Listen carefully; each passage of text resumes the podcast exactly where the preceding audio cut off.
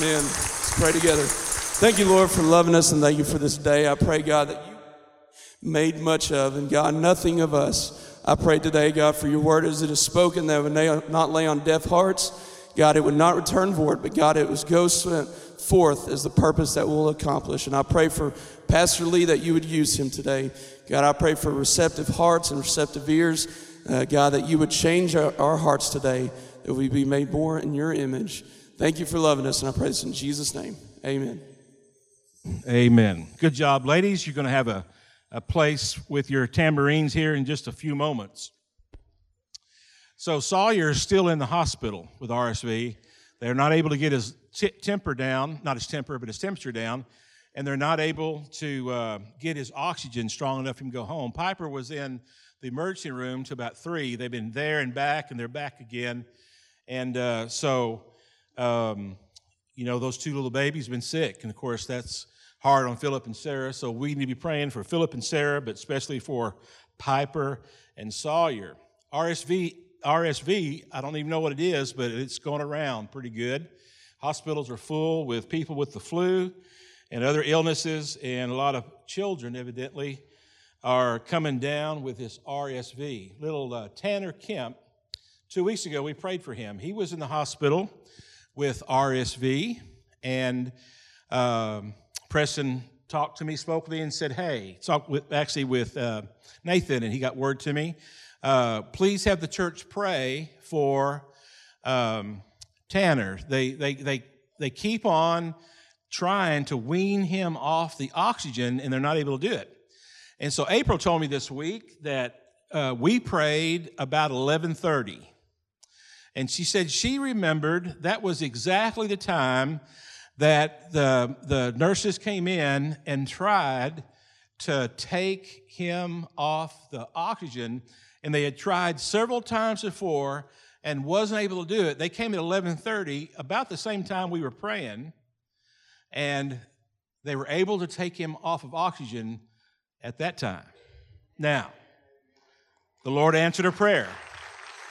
Amen. The Lord answered a prayer. So this morning, let's pray for Sawyer and for Piper as and for Philip and Sarah. We're so grateful, Lord, for answers to prayer. We're so grateful, Father, that you have given us a faith that stirs our heart to pray. And Lord, also a faith that after we pray, if the answer is no or wait a while, our faith allows us to understand it's for your glory. It's not a result of anyone's sin. It's not a result of anyone's lack of faith. Because today we're praying in faith. We believe, we know you, we recognize you, we hear your voice, Lord. We feel your presence. Lord, this morning we are feeling the presence of your Spirit. It's warming our heart, it's comforting our heart. Your Spirit already this morning has revealed to some of us some, some thoughts that we need to be aware of. Uh, some, uh, your Spirit has come and has corrected us this morning, has rebuked us this morning, has messed with our attitude. There are adjustments being made. Lord, your spirit has come this morning and has caused us to want to worship. And Lord, we many of us have been in a struggle. We some of us have wor- worshiped you only partially today because we're so burdened down with some of the things of the world, some troubles, some struggles, some illnesses, some financial situations, some disappointments.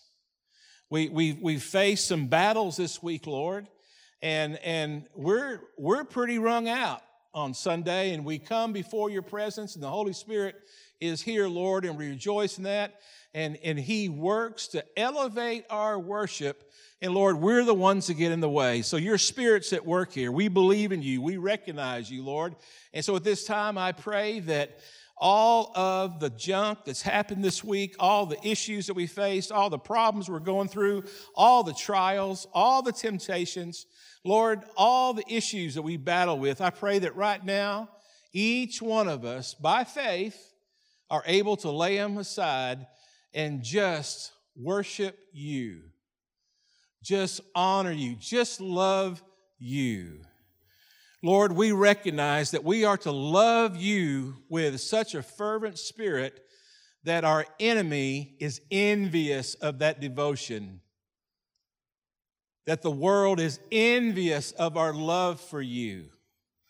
And so this morning, Lord, we join our hearts and minds together and we bond together in faith, believing in your ability to heal people of physical illnesses, of spiritual illnesses, of emotional issues, of relational issues, of heartache and heartbreak. Lord, there's some this morning that are depressed. There's some this morning that are really discouraged. There's some this morning that are broken. Father, your spirit reminded me this weekend in our retreat that all of us have been through stuff. All of us have, have we all have hurts and pains, but yet, Lord, you're faithful. And your spirit is always working on those hurts and pains. So, Father, we believe.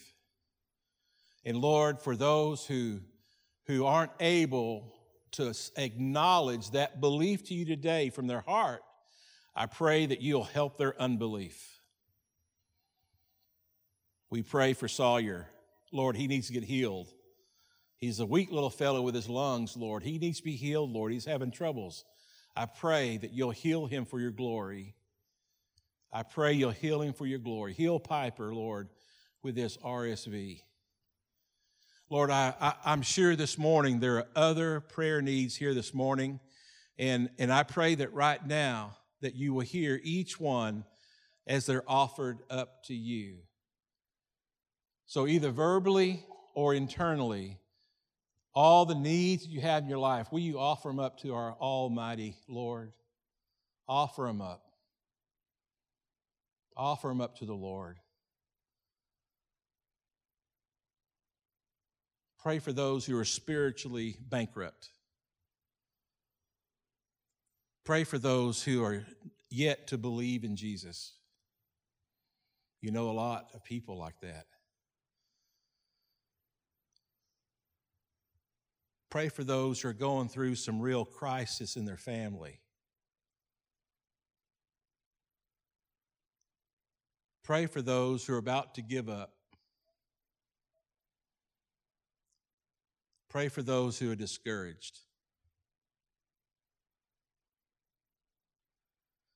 Pray for those that have a sin that has a strong hold on their life.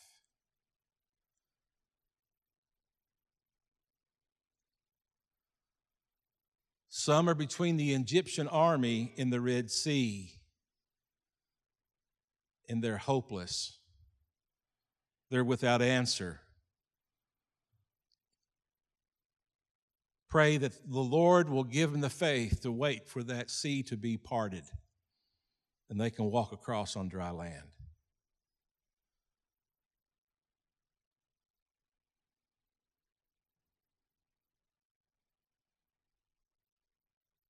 Thank you for hearing us this morning, Lord. Answer our prayers. We receive, we accept the no's. We receive and accept the wait a whiles. And we rejoice in the yeses. We rejoice in answered prayer either way, Lord, because we know that your way is best and your way is right and you're sovereign and we bow before what you want, not what we want. Help us this morning to learn from this passage. Help us this morning, Lord, to, to be willing to confront jealousy, anger, rage, worry, and envy. In Jesus' name, amen.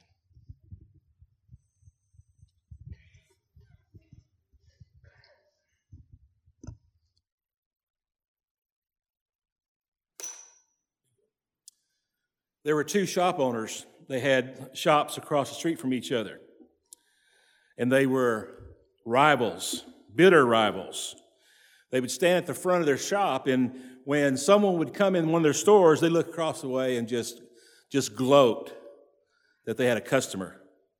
And they were always in competition. They couldn't speak to each other. If, if one got a customer, he would triumph over the other. God sent an angel to one of the shopkeepers.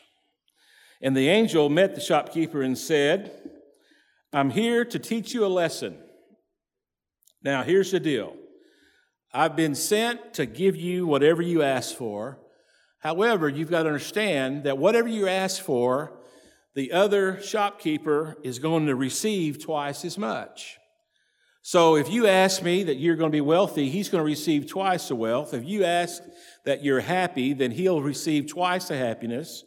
If you ask that one of your children become famous, he's going to have his children receive twice the, the state of famousness. Famous famous. He's going to get famous on you. So be careful what you ask for because I want you to know that the other man is going to receive twice as much. The man thought about it for a while, frowned a little bit, and then he said, All right, I'm ready. My, my request is strike me blind in one eye. That is envy. Jealousy and envy are two different things. They're close related, but they're two different things. Jealousy is, I really want what you have, and it upsets me. Envy is, I want what you have, and I'm mad about it, I'm angry about it, and I'm willing to do whatever it takes to take it away from you. Envy. Envy. 1 Samuel chapter 18. Now, verses 1 through 4 was last week. Jonathan and David become friends. And so we pick it up in verse 5. David is now in the, in the palace all the time. Whatever Saul asked David to do, David did it successfully. So Saul made him a commander over the men of war, an appointment that was welcomed by the people and Saul's officers alike. We already know enough about Saul that he would not have been a good man to work for. And they were excited that David was assuming more and more leadership. Verse 6 When the victorious Israelite army was returning home after David had killed the Philistine, women, women, from all the towns of Israel came out to meet King Saul. They sang and danced for joy with tambourines and cymbals. Didn't have any cymbals. There's little cymbals on those tambourines, but we got some tambourines today. And we've got some ladies here today that say they're willing to be a little crazy today. So, ladies of the tambourines, please come forward. I just want us to get kind of an idea of what this was like.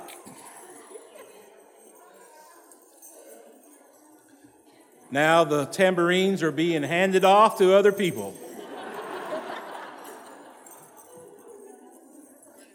Come on up. Don't be shy. We're all family here today, except for a couple people that will judge you. All right, now y'all be quiet. Quit talking. Quit talking. All right. So this was their song.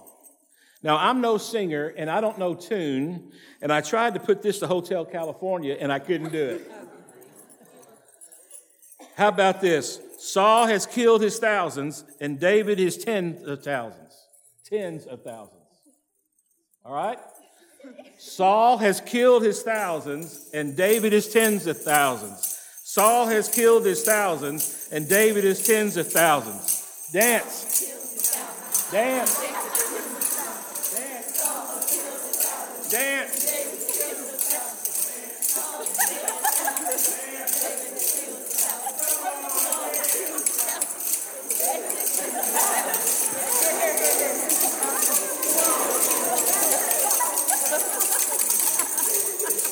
Oh, look at the chickens in the back. Nobody see me. All right, ladies, thank you very much.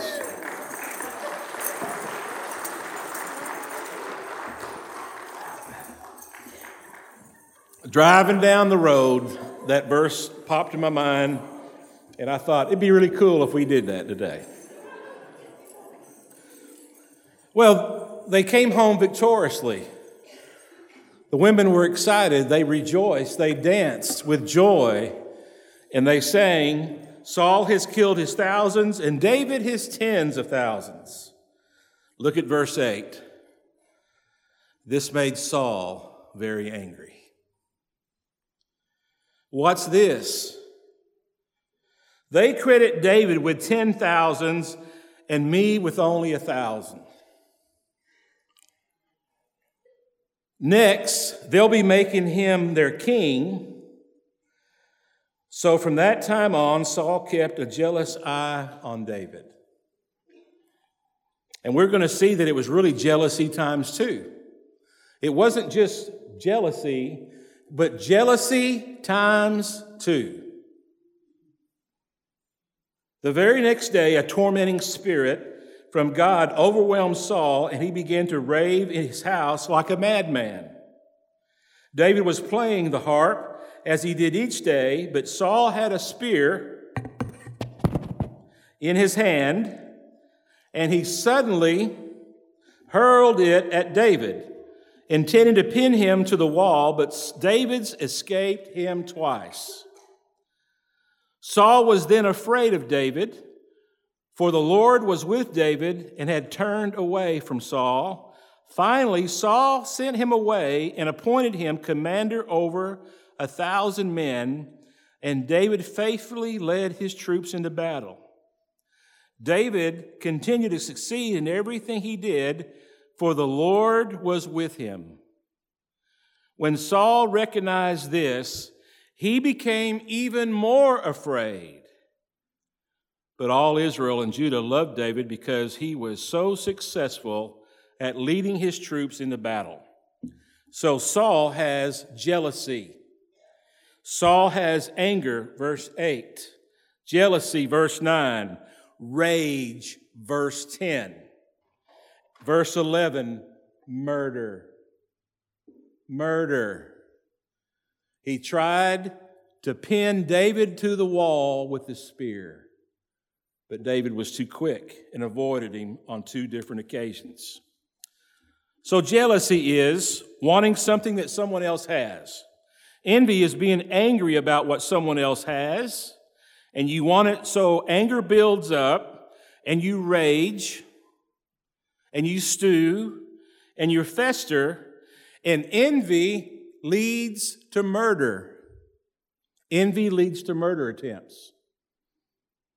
Saul didn't get to murder David, but not because he didn't try. He tried twice in this occasion to pin him to the wall with his spear, and he missed both times. Anger builds, jealousy builds, and envy takes over, and we work to harm, hurt, ruin, steal from person, to destroy a person. Jealousy times two. I'm jealous of your new truck. I think about it. And as time goes on, I get angry. I'm mad at God. Why can't I get a brand new truck like that? How come I got the old dog? Why couldn't I do that? Why couldn't I have that? Why? Why? I mean, I'm, I literally loathe that guy because he's been so successful in his life, money wise. So jealousy turns into anger, and anger and jealousy combined times two.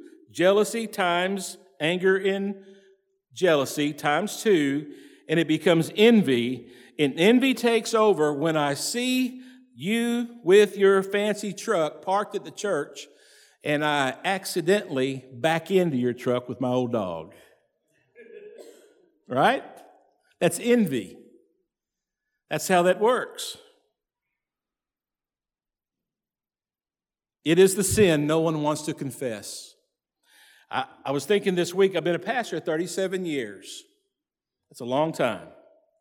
And as a pastor, I, I don't, it may have happened, and my memory is, is struggling these days, but I, I don't remember anyone ever confessing the sin of envy to me. Now, on two different occasions, I've had someone confess the sin of murder, believe it or not.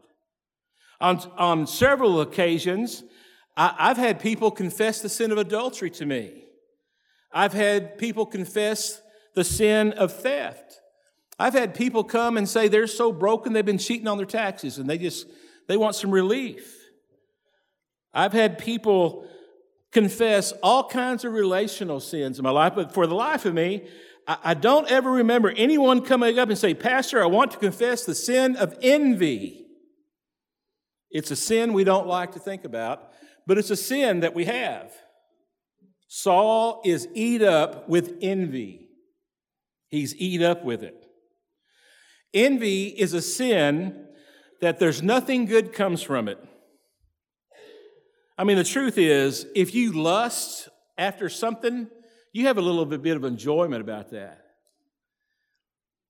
The other day, I lusted after the lottery. I walked into the store, got me a drink, and this guy bought him some lottery tickets. And, I, and he goes, Boy, it's up high today. And, and I had like four or five dollars or four dollar bills, it was four, that was, was left uh, from uh, buying my Diet Dr. Pepper. And uh, I walk out of there and uh, I got thinking about it. I'd like to have $6.8 million cash value. I went right back in there and said, I don't know how to do it, but I want four of those tickets. He said, Well, those tickets are $2 each. What he's talking about is uh, the Powerball. I said, Well, I don't know about that. Which one is a dollar each? He said, The Texas Lottery. You can get that for a dollar each. Give me four of them. And he pushed the button there, and I got four numbers. I went home, and I was probably working on this sermon, probably the one before, honestly. And I was writing things out, and all of a sudden, I start writing down everything I would do with $6.8 million. You would have a free preacher as long as you wanted him.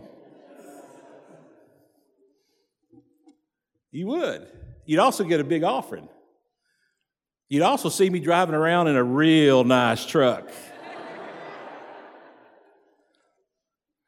I might even get a little uppity back then. No, I wouldn't. I'd be the same guy you know, I do this for my son. I do this for my grandkids. I set them up in, with some college funds and I do this for Amy and I do this for Elizabeth's voice and I do this and do that. I'd, I'd, I'd give my dad $100,000 just to make him stew over it. How that boy get $100,000? I never would tell him how I got it, just give him the money. It would drive him nuts. Boy, his Alzheimer's would be bleeping. Ding, ding, ding, ding. Wouldn't give my mother nothing. Make her just, no, I'd give her something. I thought about buying Susan's mama house in, in Tahlequah and put a teepee on the top of it. That would really said, Colleen, I'm going to build you a house and I'm going to build it the way I want it. You can't say nothing about it. And I was going to build a ladder from the inside up and have a teepee on top so she can do a war dance up there on top of that. And I think it would be absolutely wonderful that her son-in-law from Texas built her a teepee and I'd do it burnt orange and make them look at it every day. Hallelujah for the glory of God, right? and I was just enjoying, and I had a little envy take over. You know, we're around a lot of people making lots of money. And, and that, that $6 million may not be any big deal to them. And, and I had to catch myself a little bit. But I enjoyed it for a moment. I didn't get one number right. Not one number. Matter of fact, when I went to bed, I forgot about it. You check on Saturday night and woke up Sunday morning said, let me see if I won. Not one number I won. It's two, four, you know, could have put four dollars in, in a fund, maybe done better. But if you lust, you get a little momentary pleasure. If you're guilty of sloth, you sleep a little bit. I mean, if you're guilty of lazy, at least, you know, you're, you're not burning the candle at both ends. There's a little bit of psychological pleasure there. I mean, even when you get angry and you blow your top, there's a little relief there for a moment. Of course, then the guilt is more than, you know, makes up for the pleasure you might see of telling people off or something. But with envy, no redeeming qualities. Nothing good. Matter, matter of fact, envy just kills, steals, and destroys. I believe one of Satan's greatest weapons is envy. Sow the seed of jealousy, let the anger begin to take over, and then boom, envy. It'll ruin someone, it'll destroy people. It'll cause people not to be able to worship, not to believe in God, not to trust in God, not to live for God. It'll cause families to implode from within. Envy will do that. Envy is a horrible, nasty sin. Horrible, nasty sin. Something else about the sin of envy. Did you know that the sin of envy is most prevalent around moderately successful people? Now, anyone can envy, but it especially strikes those who have made it part way up the ladder of life. You've climbed a few rungs, but you still got a long way to go in your mind. And envy strikes us when we realize that we're at least as good, equal to those who are ahead of us, and many times we're clearly better than the people that are ahead of us in the, in the climbing the ladder of success. So why are they still ahead of us? Why are they still ahead of us? Why, why are they doing better than we do? Why does it work out better for them? Why do they keep on landing on their feet? And from your perspective, you keep on struggling.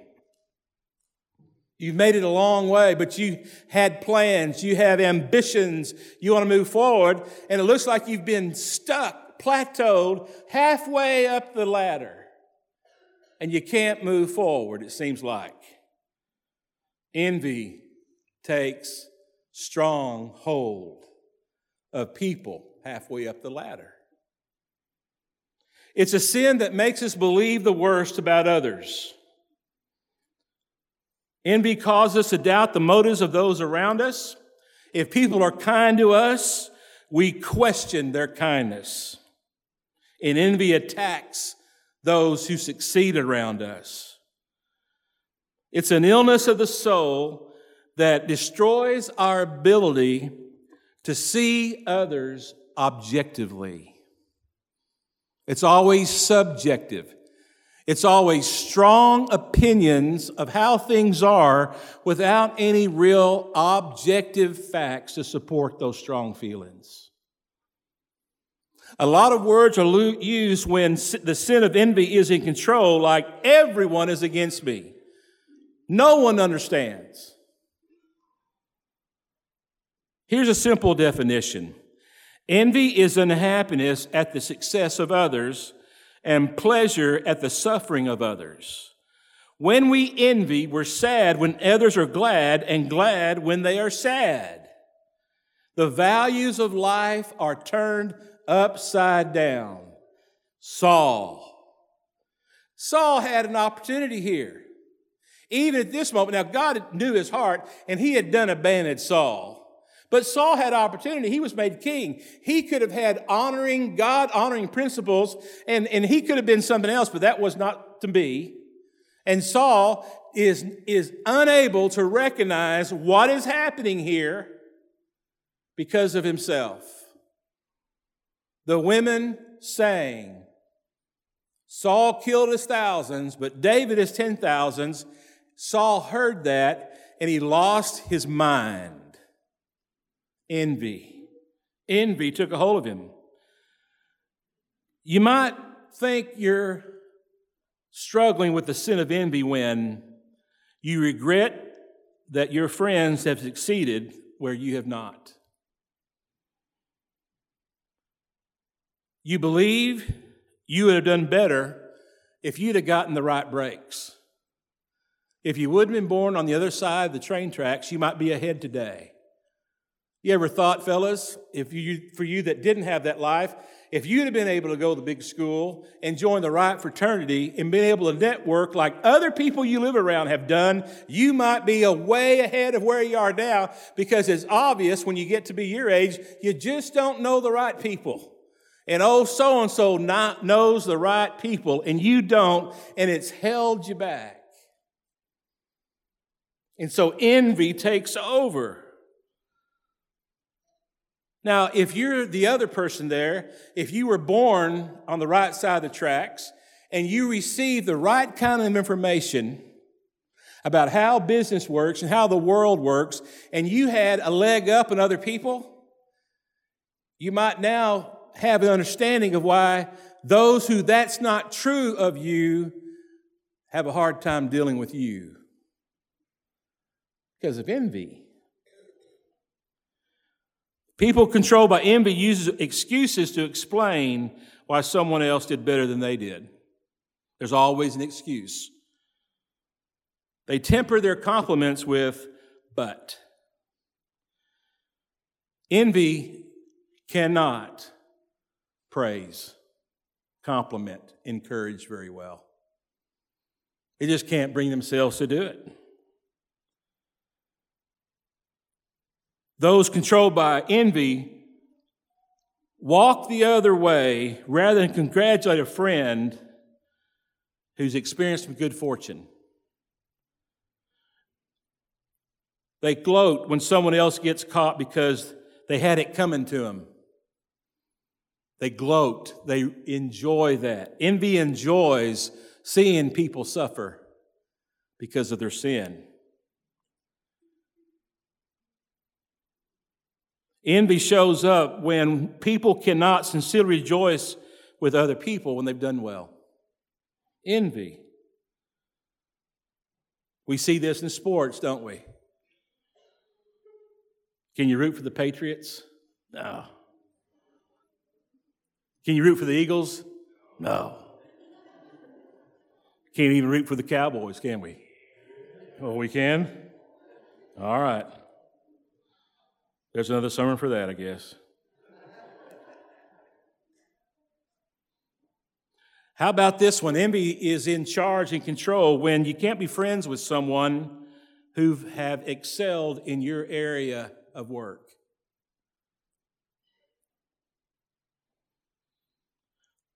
Envy causes people to say things like this now, I really like oh so and so, but before you get overboard with them, let me tell you about them. Right? Have you met old Lee Brewer? Someone say, Yeah, I met him, but let me tell you about him. Ah, envy. Happy to hear that some public figures are caught in sin. Now, what we've experienced lately, has there been a few times that you went, Good?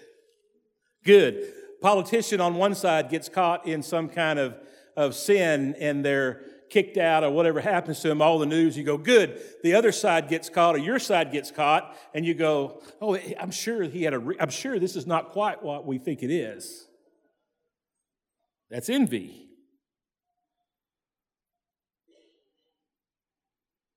We keep our eyes on others to make sure no one gets ahead unfairly. We watch the shopkeeper on the other side of the street. We're better at criticism than we are praise. Envy's in charge. You can't be around other people without complaining about how hard life is for you by comparison to them. That's envy. That's what that is. And we just have a hard time when we're controlled by envy, believing our friends have more talent than we do. Now, I'm just going to read through the scripture and then make another comment on verse 30 to fulfill this passage. But what we see here between 17 and 29 is we see envy in control of Saul. Check out Saul. What a cat this is. One day Saul said to David, I am ready to give you my older daughter Merab as your wife, but first you must prove yourself to be a real warrior by fighting the Lord's battles. I'm thinking, wasn't Goliath enough? Right? I mean, come on, Saul. He's won everything he's done. What more do you need? So there's a conniver going on here. For Saul thought, I'll send him out against the Philistines and let them kill him rather than doing it myself. Murder. I tried to pin him against the wall, but obviously I'm a bad shot with my spear. So I'm going to send him out with not enough men to fight the Philistines and other enemies, and, and maybe he'll die that way. Who am I? And what is my family in Israel that I should be the king's son in law? David exclaimed. My father's family is nothing. So when the time came for Saul to give his daughter Merab in marriage to David, he gave her instead to Adriel a man from Meholah. In the meantime, Saul's daughter Michal had fallen in love with David. And Saul was delighted when he heard about it. Here's another chance to see him killed by the Philistines. Saul, had Saul said to himself, But to David he said, Today you have a second chance to become my son in law. Then Saul told his men to say to David, the king really likes you, and so do we. Why don't you accept the king's offer and become his son in law? When Saul's men said these things to David, he replied, How can a poor man from a humble family afford the bride price for the daughter of a king? When Saul's men reported this back to the king, he told them, Tell David that all I want for the bride price is a hundred Philistine foreskins. Vengeance on my enemies is all I really want. But what Saul had in mind was that David would be killed in the fight. David was delighted to accept the offer. Before the time limit expired, he and his men went out and killed 200 Philistines. Then David fulfilled the king's requirements by presenting all their foreskins to him so Saul gave his daughter Michal to David to be his wife. What a party that had to have been. When David realized that the Lord was with David and how much his daughter Michal loved him, Saul became even more afraid of him. And he remained David's enemy for the rest of his life. Gives him his daughter and he hates him. Every time, verse 30, the commanders of the Philistines attacked David, I mean, attacked, David was more successful against them than all the rest of Saul's officers. So David's name became very famous. So you got two things going on here. Saul is absolutely being destroyed from within because of, of envy the sin of envy. And David, on the other hand, is succeeding in everything he does, and God is just exalting David to a place of greater platform. Everything he did benefited, and he became famous. He was their general. The Lord exalts. The Lord lifts some up by his choosing and he chose David to lift him up. When God is lifting someone up to a high platform, a high place of leverage, of leadership in his kingdom, in this world, do not be envious of what God does.